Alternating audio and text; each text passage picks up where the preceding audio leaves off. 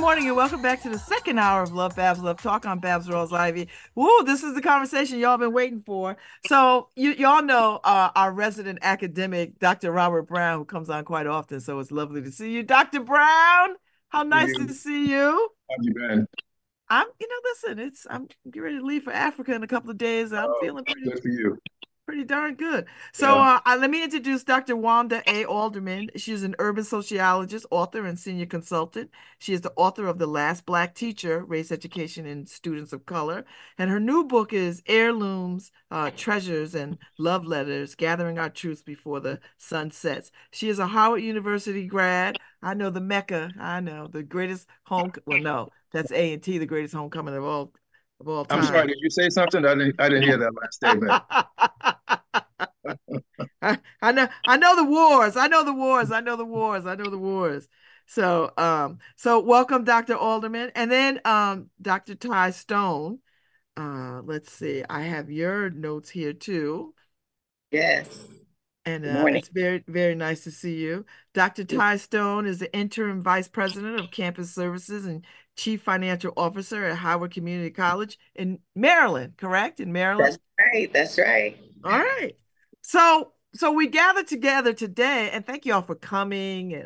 It's so wonderful to have this conversation. So, I get a call from Dr. Brown a couple of weeks ago, and he is incensed about uh, the way uh, Black academics are are being treated in higher education. And I think the capstone is Eh, uh, at first the capstone was Dr. Hannah Nicole Jones, but now the capstone, the new capstone is uh, Dr. Gay from Harvard, uh, that she has stepped down uh, from her duties as as president, the first black first black president of Harvard, first black woman of Harvard, um, and she has stepped down in in recent weeks. And so, um, it got me thinking, and it got a lot of people thinking: Is there a problem with black academia's black academics in in academia and and is this just the beginning of hearing the the mistreatment and and uh, the frustrations of, of black academics uh, in higher education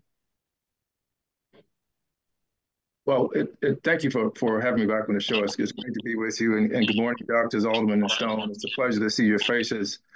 But to answer that question, and, and I certainly want uh, the, the two esteemed scholars to, to weigh on this heavily, uh, this has been a generations old problem. It has actually been a crisis that has been ignored. It's been uh, unrecognized deliberately for, for many, many years. And I think over the last probably 10 to 20 years, you've seen this sort of escalation uh, to a point where for more and more Black scholars across academia, the circumstances and situations have become untenable. But I think now what you're also seeing is a greater willingness to speak truth to power in ways that have not been heard before. Mm. I think you're absolutely right.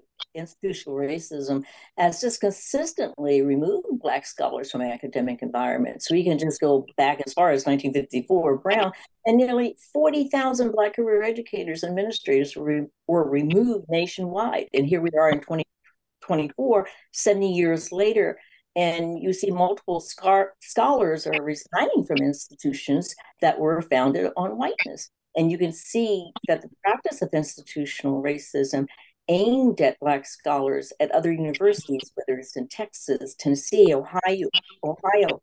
Um, so naturally, you ask, what is the cost of losing Black scholars? Because the bullying and putting false narratives into the media because an individual doesn't align with your ideology or simply uh, because of racism. And there are multiple tactics and some of new race-based tactics that bring intense levels of psychological stress to black scholars whether it's micro from faculty members and colleagues or the macro levels of race institutional racism. Overall so many scholars are simply resigning in so- silence to a point that we're not, not even not able to keep track of the data because they're simply walking away uh, from academic institutions. Yeah, which is exactly my experience. I um, was a president uh, for six years total. Um, last year of my presidency was untenable. Um, and even through the five years prior to that, it had affected my health, it had affected my mental health, it affected my outlook.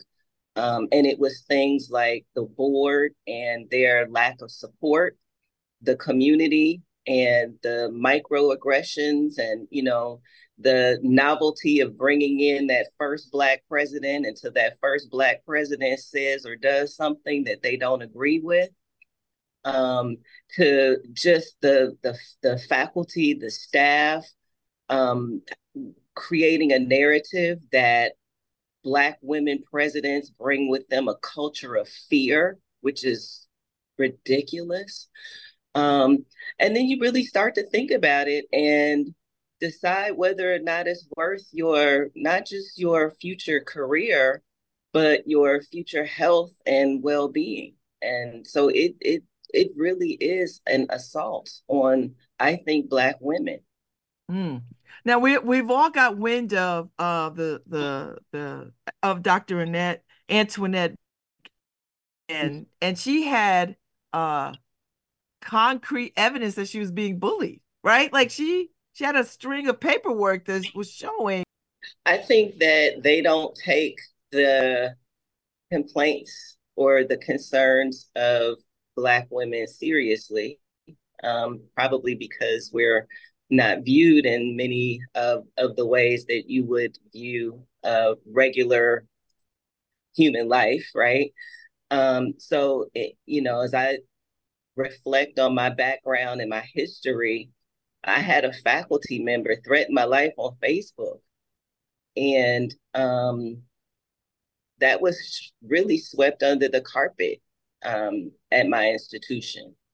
Um, meanwhile, I was sitting in an office, a beautiful office that was three quarters windows, and I kept those blinds closed because I was fearful for my life.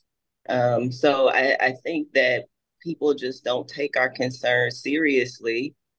Um, but I think that's part, that's also a part of the history that we've been kind of conditioned for um, over many, many decades. Mm. I, so, just go ahead, Dr. Brown. And I and I, I just need to to, to infuse this. Uh, so just indulge me for just a quick second. One one of the the issues that each of us respectively has had to combat in our own careers is the idea of taking the standard of excellence wherever we've gone. And that standard is a part and parcel of how we were trained, how we were raised, the responsibility given to us to help to prepare the next generation of educators and scholars, but also to ensure that those standards of excellence remain sound and intact. And I have to tell you that, and I'll just speak for myself, in more instances that I care to, to, to, to share, the idea of taking that standard of excellence with you where you go in academic spaces has not often been embraced or validated, but it's often been challenged. And so, as Blacks in the professoriate, Blacks in academia, there are so many nuances to the way that the microaggressions and macroaggressions BAVs can be manifested. And I'll I'll just stop there. Mm. So right. go ahead, Dr. I, Alderman. I think you're absolutely right. Uh, the word that I often heard was intimidating, but also when there are complaints, we are expected to address them. Then there must be something wrong with us uh, so often the person making the complaint is not evaluated but the scholar is asked to come up with the evidence as to why this isn't true so we never or i would say we don't always approach the complaint with perhaps this is based in racism but wanting uh, the black scholar to defend themselves mm. so i mean that makes me ask um, particularly in Dr. Gay's case, that somehow or other her her her work that she has done was coming to question of plagiarism and like anybody. It seems to me after I read some of this that that after the fact that there was no plagiarism that anybody could have just said it and and then you have to be on the defense to sort of say, go back and prove that no, no, this is actually my work. It's credible. It's all this kind of stuff. But that seems like it takes a lot of time if somebody comes and says, you know what, Dr. Alderman, I think your work is not sound, or I think your work is plagiarized. And it's up to you to sort of prove uh, to somebody that it is that's not the case. Is that is that an accurate? Oh, absolutely, because you're putting out a false narrative. And because we have a new format in terms of social media, of how we go about bullying, how we go about demeaning someone, that is incredibly hard to combat that because you're reaching such a wide audience. And once those false narratives are in the media, do you give up? Do you try to fight them? Um, it can be overwhelming in uh, just personal experiences of a parent not liking a grade, uh, having to hire a lawyer, having you know to go through different scenarios to defend your integrity. But it does have an effect on your ability, your resources, fight back. Mm. And and I think that there's also not placed on on anyone else but us the the burden of having to make to prove things. So people can say whatever they want to say, unfounded, untrue, unsubstantiated, which makes it even more difficult for us to fight that because it's many times it's just made up stuff. So it's not even true. so how do how do we push back on this? How do we how how how how does uh, uh black folks in academia survive? And and and what sort of mechanisms should be put in place? And and what should these boards of these universities consider when they start the the work of uh hiring people of color in in these positions? Like what should happen here? I, well, I think go ahead. Go ahead. Oh, I, no, I was going to say, I think that one of the things is it's it's a commitment. It's a long term commitment to the success. When you bring somebody in, a person of color in, and I used to use this analogy with the board. You know, I was brought into a community that I knew nothing about, um, and expected to just thrive and survive. And you know, my board would say, "Well, if if you need anything, let us know." Well, it's like I was like bringing a baby home, you know? It's like I didn't know what I didn't know about the community. I didn't know who the players were. I didn't know what the culture was really like because it's hard to really gain that in a few hours of interviews. So I think they need to be very um, deliberate about bringing someone that's different in. Um, very, and they need to be committed to that person's success, not just for for the novelty of the moment, but for the long term success of that person that they're bringing in. Mm. I would say that Dr. Gay had the support of her board. Until she didn't. I mean, until she she uh, yeah, until she didn't. So so what happens? Like, because this seemed, you know, I I like a lot of people went back and listened and listened and okay, uh, they were supportive and then they wasn't. Then she made the decision to to step down. So it must have been a, great deal of pressure. And I think pressure from folks who give to the school, to the institution, from parents who, you know, who kids are in that school. Like, talk a little bit about all the pressures uh, that one uh, sees that other people may not see. I think you have to start with the fact that you're dealing with institutions that were founded on whiteness. And I think you have to truly acknowledge that institutional racism is woven throughout the fabric of this nation. So it is very, very uh, difficult to fight these components. It is just incredible. And what you do see is people make decisions based on do I want to deal with the psychological stress of having to fight back? Um, and so you make decisions about whether you have family, whether um, I can move on.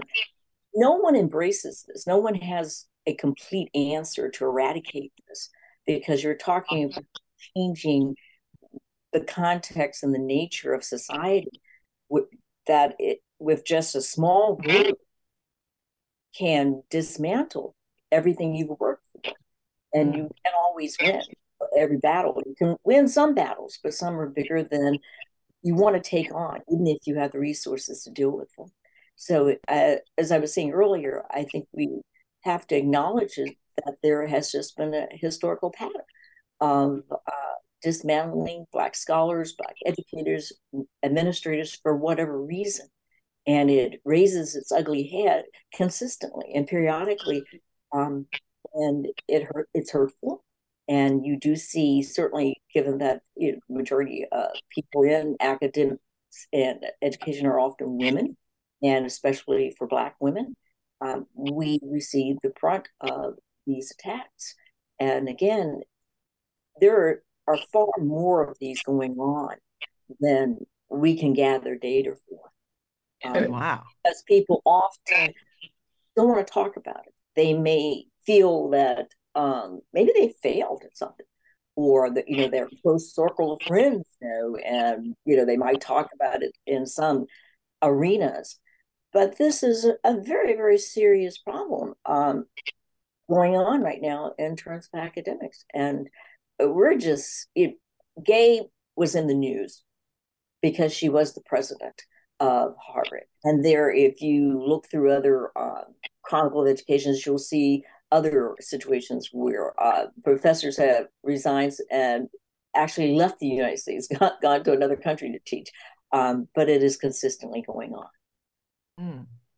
So where does that leave us, Dr. Brown? Should we not be seeking these positions in in higher education? Should we not be thinking I could be president of Yale or Harvard or Dartmouth or all these places? Should I not be looking to to to go to the highest pinnacle of my professional career? Because you know this is going to be uh, not only a hard climb, but it's going to be uh, almost dangerous for me to stay in it. Absolutely not. And one of the things that and and each person has their own experiences, but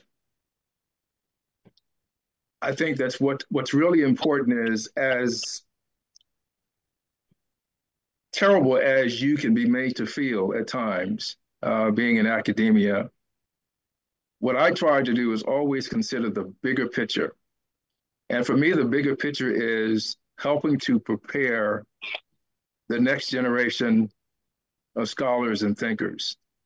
And one of the ways that I do that is what I'm doing right now, being on this show with my two esteemed friends and colleagues, speaking the truth about an issue that many younger academics are afraid, rightly so, to discuss. Because the idea of speaking about the atrocities that can be visited upon young Black scholars in particular, and young, young scholars of color in general, is too much to bear.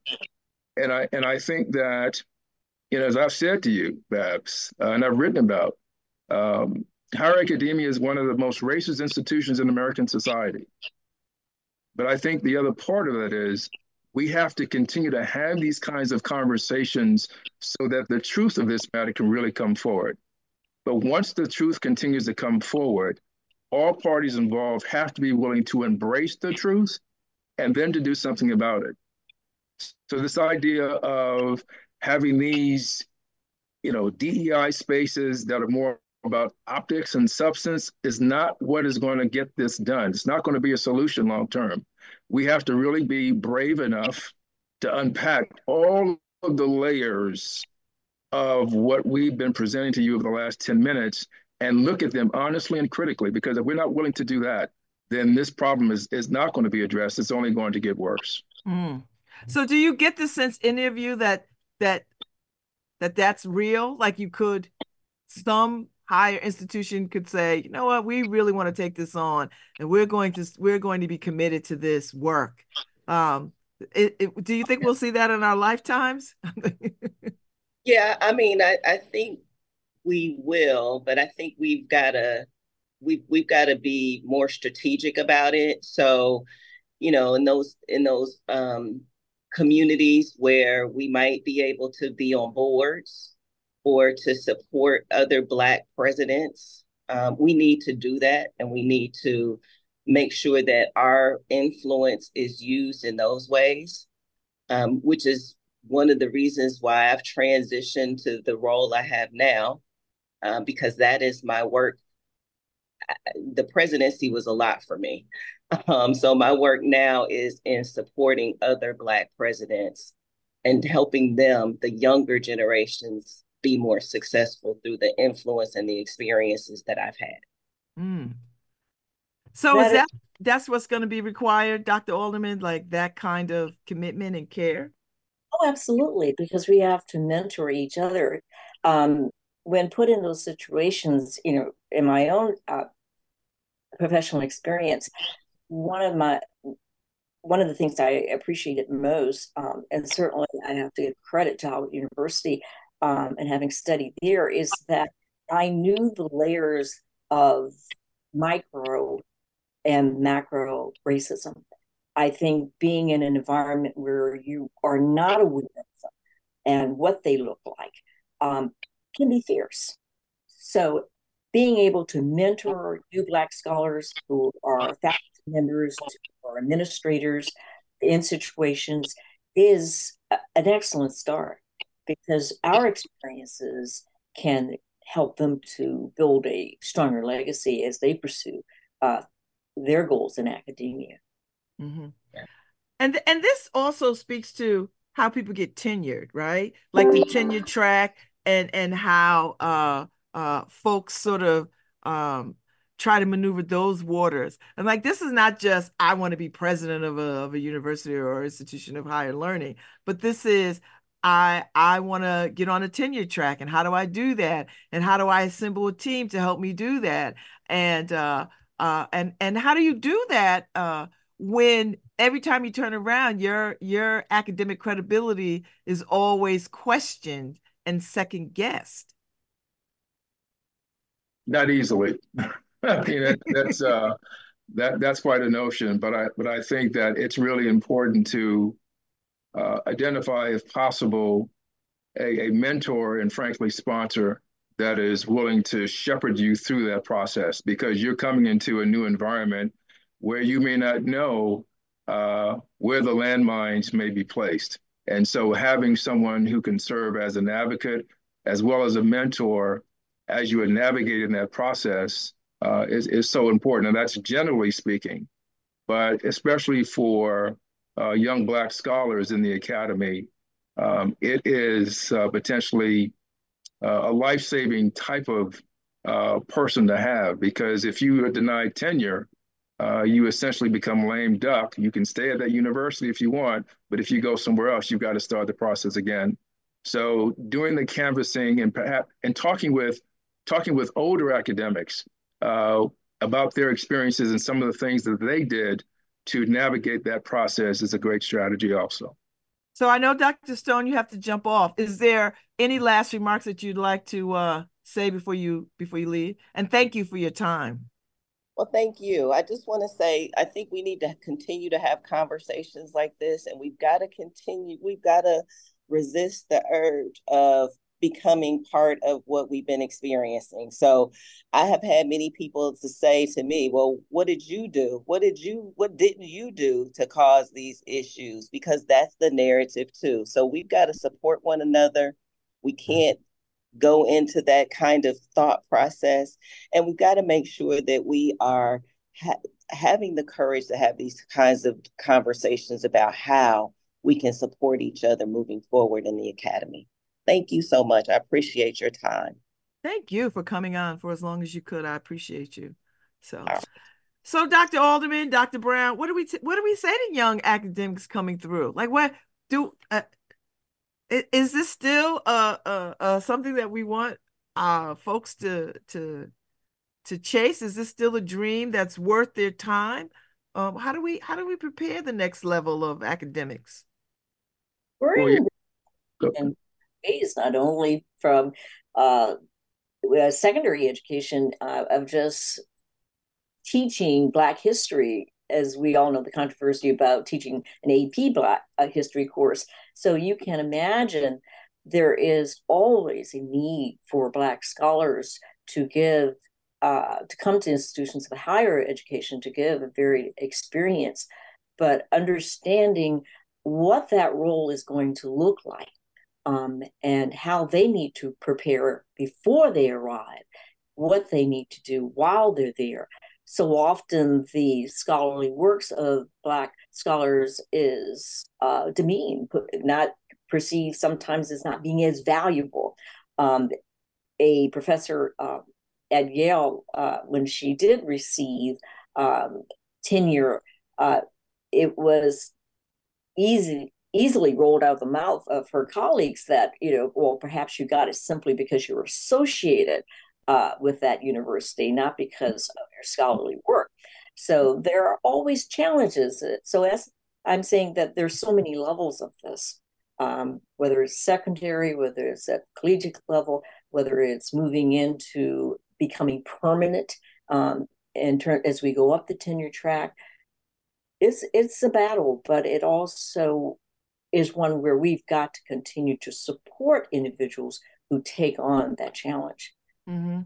And should the support look like uh, should should the support come from inside the acad- academic institution? Like, should the board say we're going to we're going to set up a structure so that uh, we we are we are investing in your success, or or or is it on the academic to find their own support system to to get them through these challenging times?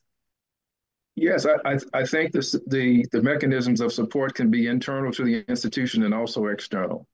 Um, but one of the things too, it, as it relates to some of the stressors that uh, Blacks in the Academy can experience more now than in previous generations, are the ways in which they are engaged by students, particularly some white students um, it can be extremely toxic.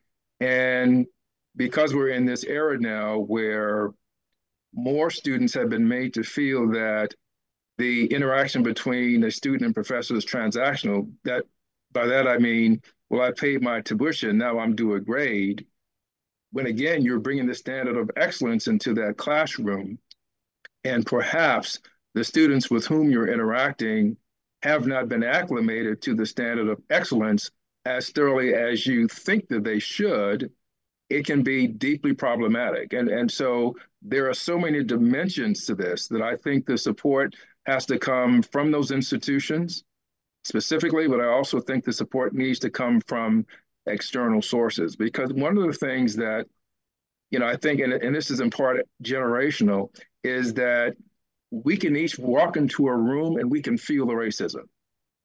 But you've got some in younger generations who walk right into that kind of an environment and not really understand what it is they're experiencing.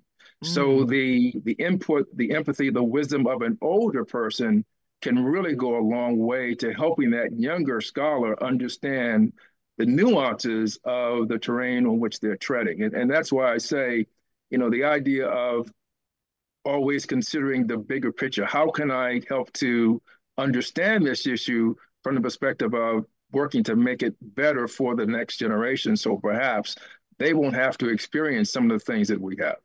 Hmm. Hmm. So will we start to see these kinds of public kinds of conversations with academics or or do academics as a rule tend to shy away from this kind of spotlight because this i think requires a certain kind of courage. And i'm not sure academics who are actually working in academia can have these very public conversations. I i don't know. I i imagine that they can't because then it's eh, to their colleagues who are not of color it might sound like they're talking out of turn or speaking outside or ill of the institution that they are working for I, I don't know. I'm just trying to understand how how this could work in someone's favor. But based on what you just said, that's an excellent example of, of what we're talking about in terms of the tightrope that Black academics have to walk every single day. And, and so that level of stress over time take, takes a toll. And so, no, they're, they're not going to be some who are in the academy who are comfortable enough to have the kinds of, kinds of conversations that we're having because of the very real consequences that may come with that decision. And there again is why it's important for those of us who are out of the fray, as it were, to come forward and speak about this truth because it's absolutely necessary. Hmm. I think Dr. Brown and I both could probably talk for an hour on comments that have been said to us in academia, uh, especially by you know white students um, seeing you as um, perhaps the first black educator they have encountered you know questions that to your face to say you know how are you qualified to uh, teach me? And of course your first five answers you can't tell them because they would probably take you out in handcuffs that at that moment.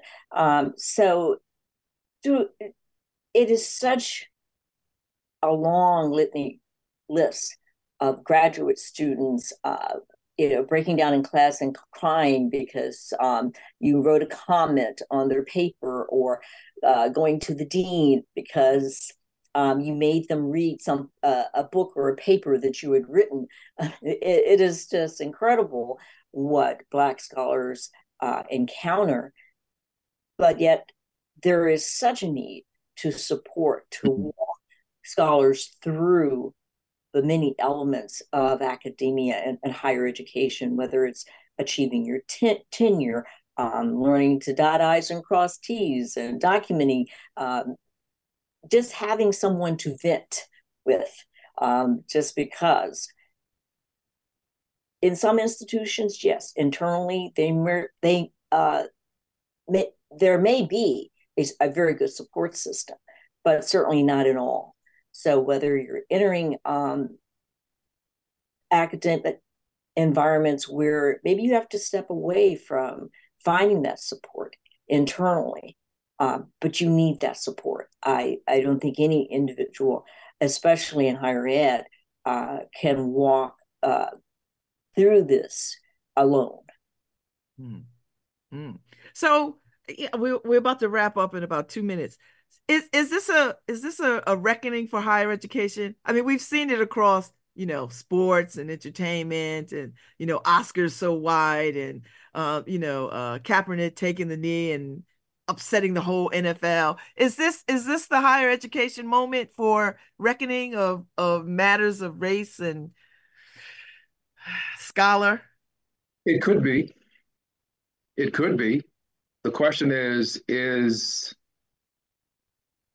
higher academia willing to do the work? Is higher academia willing to hear the voices of those who have primarily been voiceless? If it is willing to do those things, then I think that we're on the leading edge of perhaps a, a transformation in some ways. But if this is a situation where there may be some attention given to it for a while and things go back to being status quo, no, we will again have missed a wonderful opportunity. And just think about the brilliant minds that come out of the diversity of Blackness across this country that can be doing so much for young people in this time.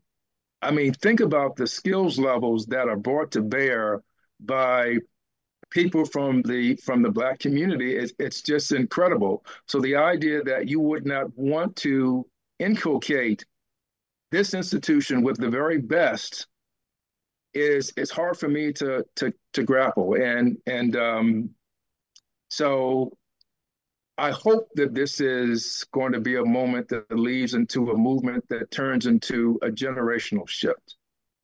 Mm. I think as we become more and more a nation of color, it is so necessary that diverse perspectives that often come from scholars of color are given.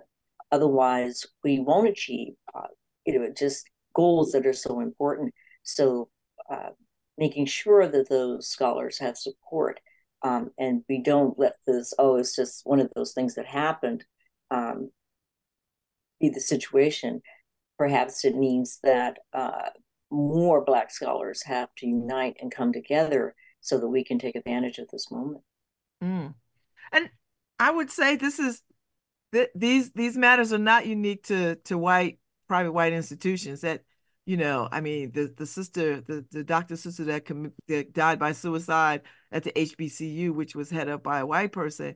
I mean, they they have their struggles too, right? Like it's this is a higher education issue. This is not just private white institutions. No, it's it it is an issue across the board, but you find concentrated instances um, of this issue in predominantly white institutions. And I think that we, we can't look at a piece without looking at the whole. But if we were to look specifically at where these occurrences are happening most frequently, it's at white institutions. And there is so, oh, go ahead. I'm sorry. Difference between discrimination and racism, mm-hmm. and though that being perhaps the difference. Mm. So as we wrap up in this moment, in these moments, as you look forward, as you think about your own past um, scholar, scholarly endeavors and and where you are now, and then you look forward to these new scholars that are coming through. Are you hopeful? I mean, do you feel like there might that we're not rolling back time and and and and these young scholars will have to kick the door in the way that W.E. Du Bois kicked the door in and Booker T. I mean, you know what I mean? Like it, uh, are we are we hopeful that this can get better for the next generation of scholars? Well, I, I, I have to hope that it's going to get better, but it's only going to get better if the requisite work is put forth. I mean, this isn't just going to happen by osmosis. There has to be deliberate, sustained strategic efforts across a variety of different groups to help bring this into existence? I mm-hmm. perhaps am a little more skeptical, um, only because, uh, as I mentioned earlier, this will be the 70th anniversary of Brown versus the Board of Education, and I I see that as such an important landmark in education in general, and you have to ask and collect the data to say has have things improved or are we simply continuing to spiral and so with that as you know the, the stepping stone whether it's secondary or higher education yeah there's a lot of work to be done and maybe there are some improvements but it's not where we should be not where we should be whether in higher ed or secondary education mm. I so appreciate this conversation. I, I appreciate your time. I appreciate your thoughts on this. And and I don't think this will be the last conversation. I'd like for you all to come back on and and we'll talk about this a little bit more um, and get into some real uh, get into the weeds a little bit, um, particularly around how to support people when they are trying to uh, uh, maneuver these academic waters. Thank you, Dr. Brown. Thank you. It was lovely to meet you, Dr. Alderman. I, I appreciated your insight. Thank you for your time. Thank you. All right. I will talk to you all soon. Enjoy okay. the rest of this week. All right. Thank you so much. Take care. All right. Thank you, Harry.